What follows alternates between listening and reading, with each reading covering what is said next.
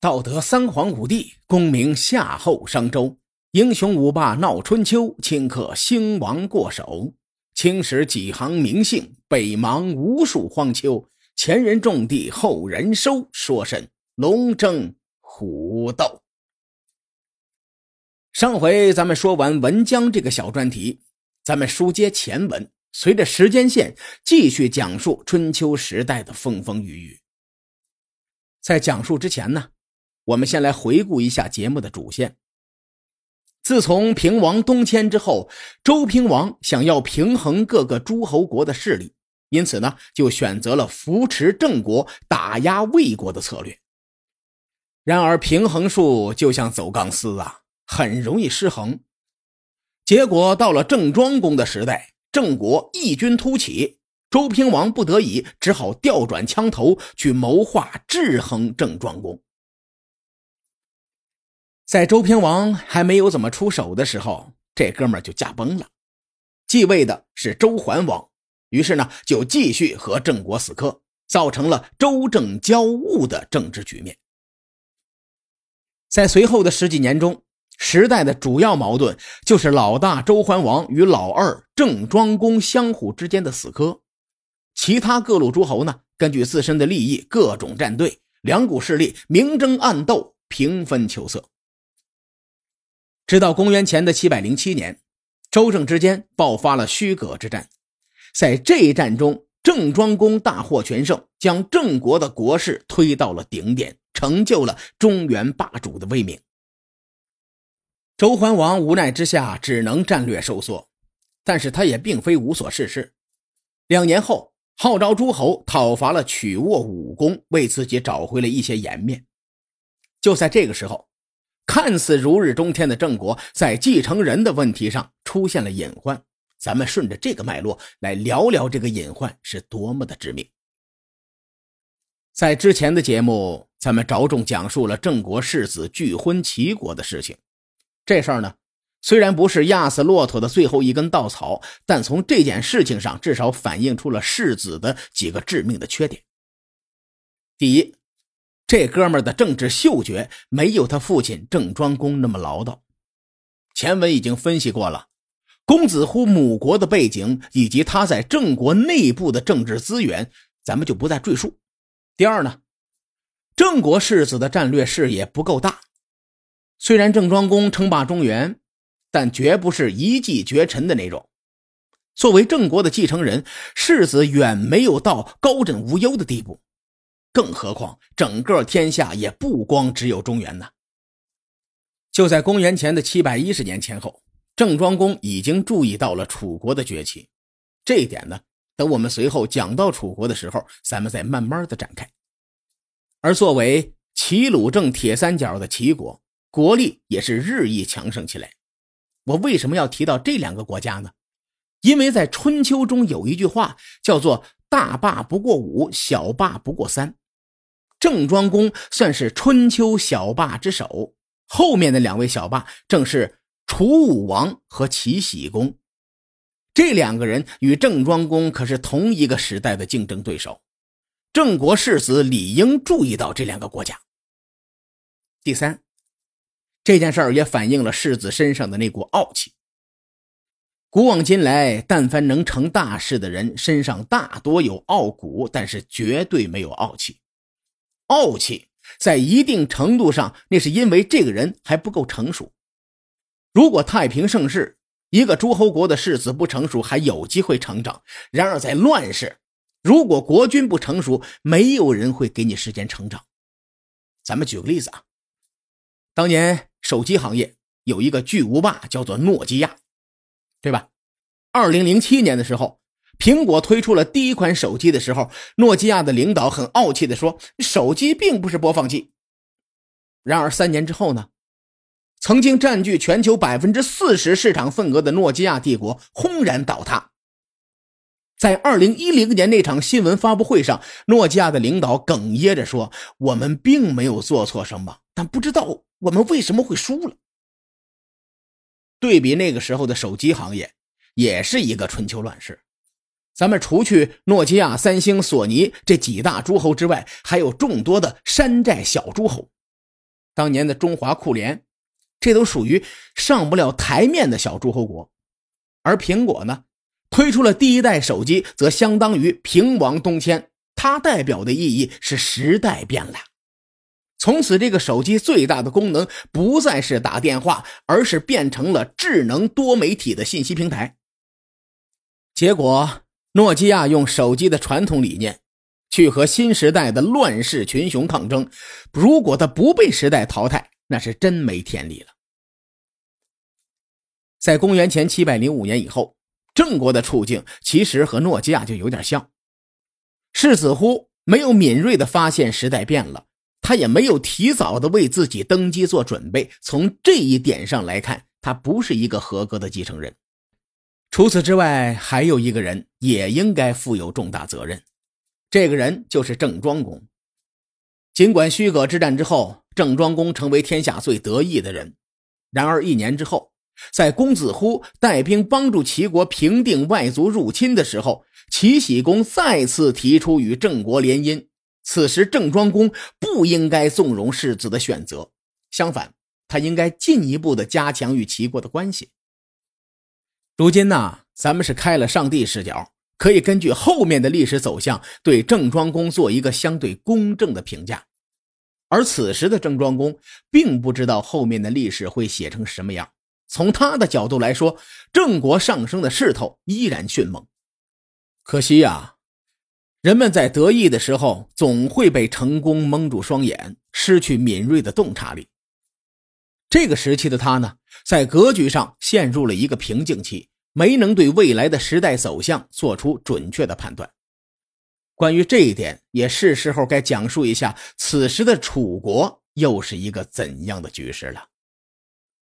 从平王东迁到公元前的七百零六年，已经过去了六十多年。在这段时间里呢，楚国已经迅速崛起。我对楚国的崛起并不意外，因为荆楚人民的骨子里是非常具有中华民族的核心气质的，他们顽强不息，艰苦奋斗。比如，二零二零年初，湖北人民为了抗疫做出了巨大的牺牲，他们展现出了坚韧不拔的性格特征。早在西周时期呀，从当年周成王会盟之后。熊毅筚路蓝缕，几代楚国人在长江以南开辟出了新的天地。其实，从西周到东周，楚国都是十分另类的诸侯国，根骨清奇，打法诡异。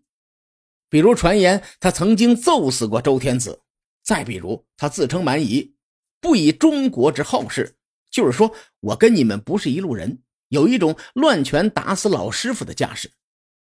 而在楚国的内部呢，基本上也是一种养蛊模式。这些楚人一言不合就弑君篡位，完全不顾及楚国在众多诸侯国当中的形象。时间来到公元前的七百四十一年，这一年呢，楚国的国君楚厉王不幸去世。关于这件事啊，有两种说法。有一种说是他被他的弟弟熊通给杀死了。随后呢，熊通登上了国君之位，而另一种说法呢，则是楚厉王死了之后，国君之位传到了他儿子的手中，而是熊通杀死了继承者，也就是熊通的亲侄子，从此登上了国君之位。咱们不管熊通杀了谁，总之他是通过弑君完成了篡位这件事情，从此呢，熊通自立为楚武王。《左传》或者是《春秋》等史料对楚武王的记载非常少，我推测呢，原因有两点：第一，楚国一向自称蛮夷，鲁国以周礼治国，不待见楚国；第二，楚武王弑君篡位之后，各种出兵，各种招人烦，所以鲁国的史官就没有过多的记载。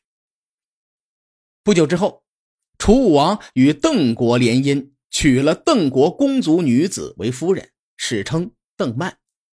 楚国与邓国联姻这件事情，这是一个知识点，以后呢我们会用到，请大家记住。这个楚武王继位才三年，就开始对外用兵，挥师渡江，攻打汉北重镇。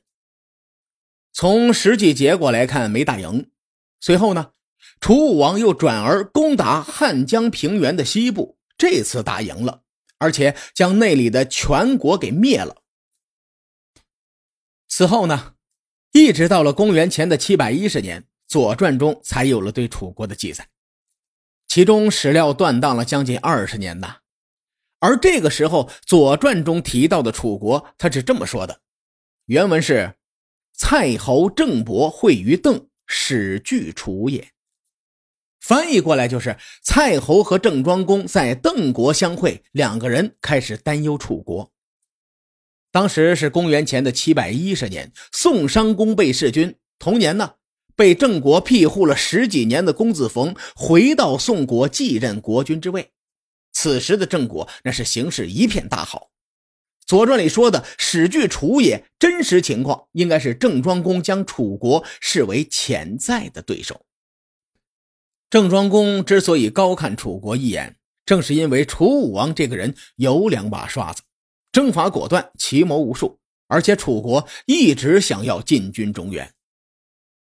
至于郑庄公为什么要去邓国，在这儿呢？我们第一次用到这个知识点，咱们先卖个关子，随后一起说。我们先说一说楚国君臣的谋略到底有多牛。公元前七百零六年，当郑国世子最后一次拒绝了齐僖公的联姻的时候。远在南方的楚武王已经开始举兵讨伐隋国。这个隋国呢，大体就在今天湖北随州附近。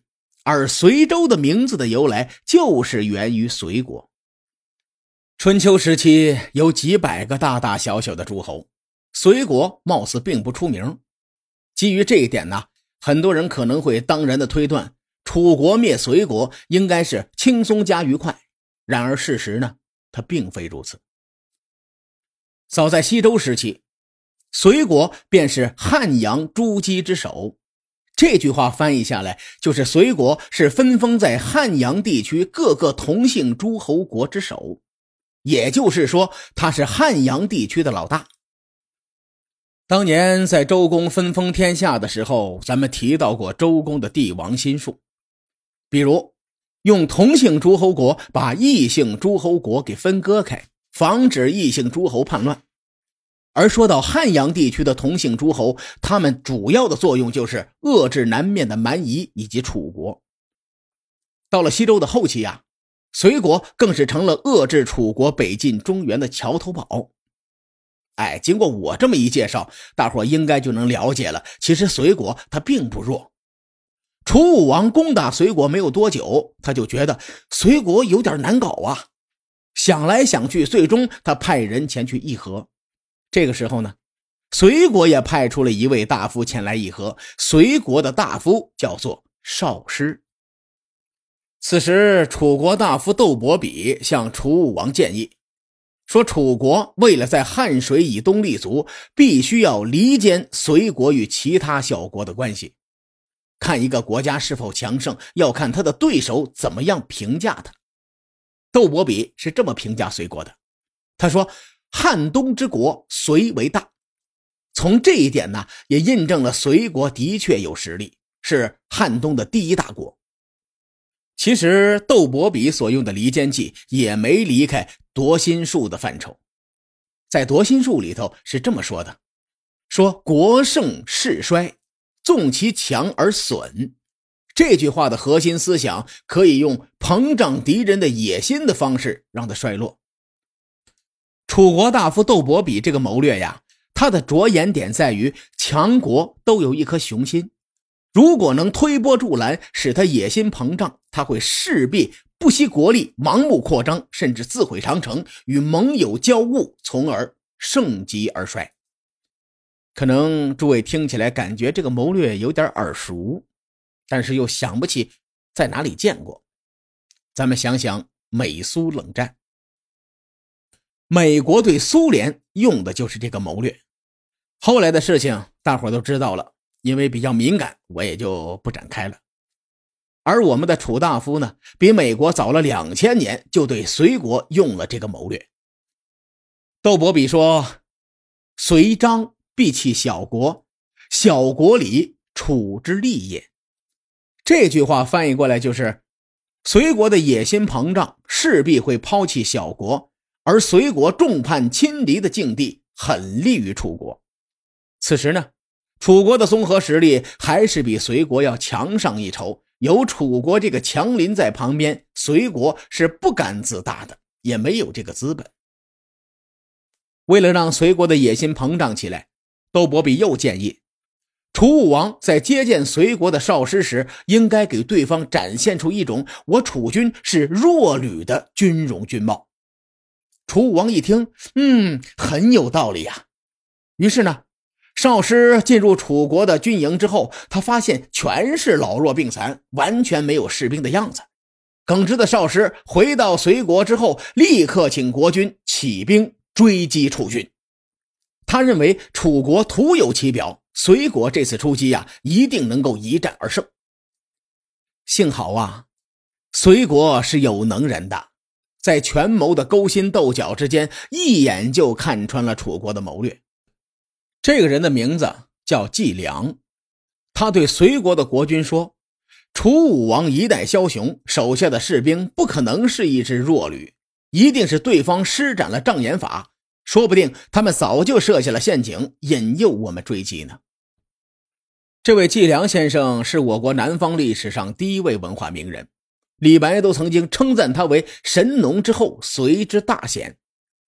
因此，隋国国君采纳了季良的建议，没有出兵追击，这是救了隋国一命。不仅如此，季良看穿了窦伯比的离间计，他针对窦伯比的谋略，有针对性的又向国君建议说要修正而亲兄弟之国。所谓亲兄弟之国的意思，自然是这些姬姓的诸侯国，大家同姓，分封诸侯的时候，大家实打实的那是亲兄弟呀。季良这个建议，换句话说，就是要和这帮小国搞好关系。可惜的是，季良最后一次出现在《左传》中，是在公元前的七百零四年，此后再无文献对季良有过记载。由此呢，我产生了一种推断：此时的季良已经年迈，将不久于人世，甚至有可能他已经去世了。在季良去世之后，隋国的国君没有继续采纳他的政治主张。不久之后，隋国果然中了楚国的离间计，最终亡国。当然了，这是后话。从楚大夫窦伯比使用离间计来看。当时国与国的斗争是全面而立体的，从诸侯博弈到沙场征伐，无所不用其极。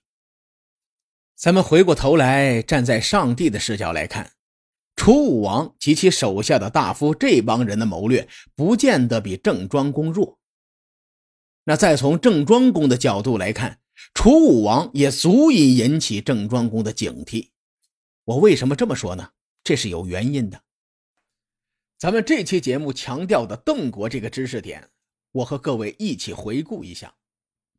郑国的第一夫人世子的亲生母亲是邓国女子，楚武王的夫人也是邓国女子。如果把国家拟人化，郑国和楚国这俩的关系啊是连襟儿。郑庄公在公元前七百四十四年迎娶了邓国女子。楚武王在公元前七百四十一年迎娶了另一位邓国女子。春秋时候的国君不会娶一个小国的平民女子，所以史书上记载的邓国女子不是邓国国君的女儿，那就是宫室中的一员。咱们从这个角度来看，郑庄公和楚武王的关系远比我们认为的更亲近。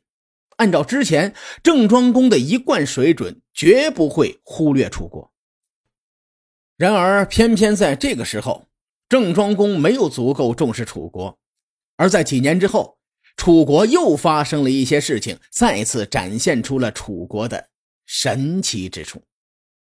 书海沉沉浮浮，千秋功过留与后人说。